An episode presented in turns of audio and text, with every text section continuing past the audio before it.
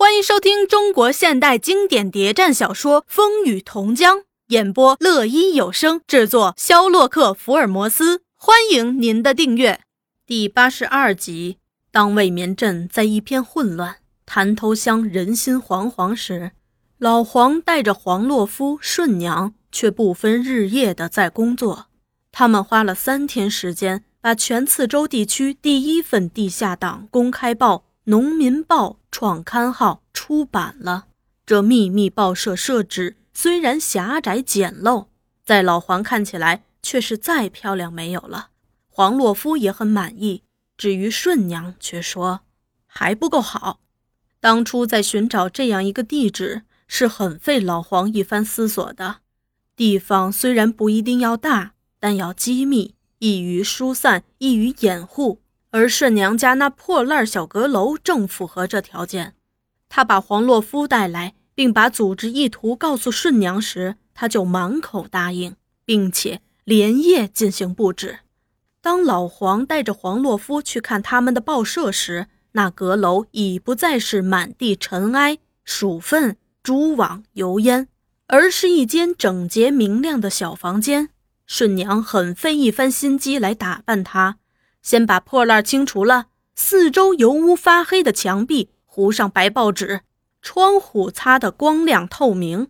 进窗口处安上一只小四方桌，对窗地方又用门板安上一张床。老黄一走上阁楼，就满口称赞，再也找不到第二个比这更漂亮的地方了。黄洛夫也很满意，他站在窗口，对着窗外桃园遥望青霞山那。清苍雄伟的山景也大为赞赏，顺娘却说：“看看还缺什么，再想想办法。”学校一直在停课，陈聪借口无事可干回家去。老黄把学校用的钢板、钢笔、蜡纸、油墨纸张都搬到报社去，几个人关上阁楼门就工作起来。老黄不是个文化人，也从没办过报社。但他知道人民的要求，党的政策又是什么，该对什么人宣传，宣传些什么。他亲自拟定报纸的方针大计，并把第一期内容规定好了，才对黄洛夫说：“我说你写。”他们就这样，老黄说一段，黄洛夫写一段，写完了全篇，再回头来逐段逐句的推敲。稿件定了，版面设计由黄洛夫提出方案。老黄做了决定，但当第一张蜡纸刻出以后，老黄却很不满意。小兄弟，你忘了对象。我们的报叫《农民报》，对象是农民。农民认字不多，因此内容不但要通俗，字体也要写得端正。你写的美术字虽然好看，但是叫人看不懂啊。反动派政权在手，有钱有势，要印什么有什么。我们是在地下，没钱没势，要出这样一份报纸可不容易。因此，每一个字要写得清楚，每一份报纸印得清楚，让每一个拿上手的人都看得懂啊！这是他们第一次合作，在合作中，两个人不是没有意见冲突。黄洛夫开头有些自负，论写文章他高明，论油印刊物他有经验。既然是组织把办报的事儿交给他，为什么这个不懂写文章办报的老黄同志意见又那么的多呢？有好几次他心里就是不高兴，表示泄气，但老黄对他很有耐心，很能了解他的心情，不急于批评他，伤他的自尊心，只是耐心的、反复的对他进行教育。有时，当他们把一篇文章的内容规定了。叫黄洛夫来写，写完了读出来听听，再一讨论，问题不少，要重新写过。写完以后再读，就不同的多了。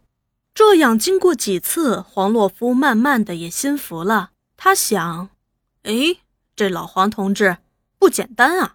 当他们发生分歧，有不同意见时，顺娘是起了一定作用的，听他们争论，不大发言。但当相持不下时，他却又不放弃说话的机会。他说的有分寸、有见解，往往有很大说服力。因此，大部分意见都被接受了，这又使得黄洛夫不得不改变对顺娘的看法。和阿玉不同，却更有吸引力。顺娘并不比老黄黄洛夫清闲，她跑上跑下为他们准备吃的喝的，在他们讨论时候参加意见，在黄洛夫坐下刻字时看他怎样刻。到了印刷的时候，老黄说：“再过一两期就要归你负责了。”他就细心的在研究观察，对黄洛夫提出许多技术上的问题。他聪明细致，肯动脑筋，一听就能理会，一看就会照做，而且不会不懂冲懂，不懂就问。